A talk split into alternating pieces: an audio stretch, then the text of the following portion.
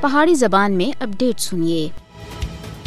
ਮੋਦੀ ਹਕੂਮਤ ਹੁਣ ਮਸਲਾ ਕਸ਼ਮੀਰ ਦੇ ਉੱਤੇ ਅਕਵਾਮ ਮੁਤਹਿਦਾ ਦੀ ਮਨਜ਼ੂਰ ਕੀਤੀਆਂ ਗਈਆਂ ਕਰਾਰਦਾਦਾਂ ਦੀ ਡਟਾਈ ਦੇ ਨਾਲ ਖਿਲਾਫਵਰਜ਼ੀ ਕਰਦੇ ਹੋਏ ਭਾਰਤੀ ਲੋਕ ਸਭਾ ਵਿੱਚ ਦੋ ਬਿੱਲ ਮਨਜ਼ੂਰ ਕੀਤੇ ਹਨ ਜਿਸ ਦਾ ਮਕਸਦ ਮਕਬੂਜ਼ਾ ਜੰਮੂ ਕਸ਼ਮੀਰ اسمبلی انتخابات ਵਿੱਚ ਮੁਸਲਮ ਅਕਸਰੀਤੀ ਨੁਮਾਇੰਦਗੀ ਕੋ ਕੱਟ ਕਰਨਾ ਹੈ ਭਾਰਤੀ ایوان زرین لوک سبھا سن جموں کشمیر دی تنظیم نو ترمیمی بل منظور کر کے دایا ہے، جس وچ ایک منصوبے دے تحت غیر مسلمہ دے واسطے ترے سیٹاں بتائیاں گئیاں ہیں۔ بھارتی لوک سبھا سن ایک اور بل منظور کیتا ہے، جس دا مقصد ਰਿਜ਼ਰਵੇਸ਼ਨ ਕਾਨੂੰਨ ਦੀ ਤਨਜ਼ੀਮ ਨੋ ਦੇ ਨਾਂ ਦੇ ਉੱਤੇ ਮਕਬੂਜ਼ਾ ਜੰਮੂ ਕਸ਼ਮੀਰ ਵਿੱਚ ਤਕਰਰੀਆਂ ਔਰ ਤਾਇਨਾਤੀਆਂ ਦੇ ਵਾਸਤੇ ਬਾਹਰ ਦੇ ਲੋਕਾਂ ਦੇ ਵਾਸਤੇ ਦਰਵਾਜ਼ੇ ਖੋਲਣਾ ਹੈ مفرور پنڈتوں دے واسطے، دو اور آزاد جموں کشمیر دے بیکار افراد دے واسطے۔ ایک سیٹ نامزد کرنا کشمیری مسلمانوں کو بے اختیار بنانے دی ایک اور کوشش اور سازش ہے۔ انتخابی حد بندیاں دی دوبارہ ترتیب نو ہندو اکثریتی جموں کو زیادہ نشستاں دینا اور ہن غیر مسلماں دے واسطے ترے سیٹاں نامزد کرنے دا مقصد ہی مقبوضہ جموں کشمیر وچ نو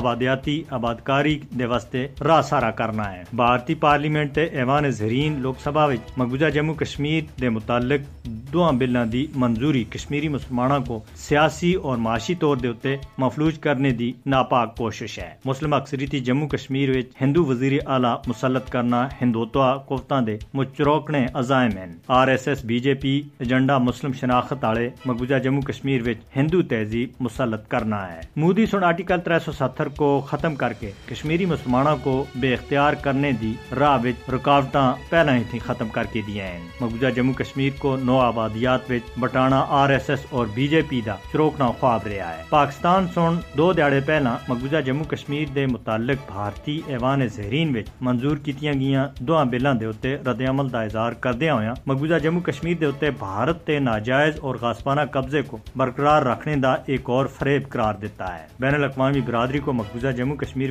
مودی دے ناپاک منصوبے دا نوٹس کہنا چاہیے۔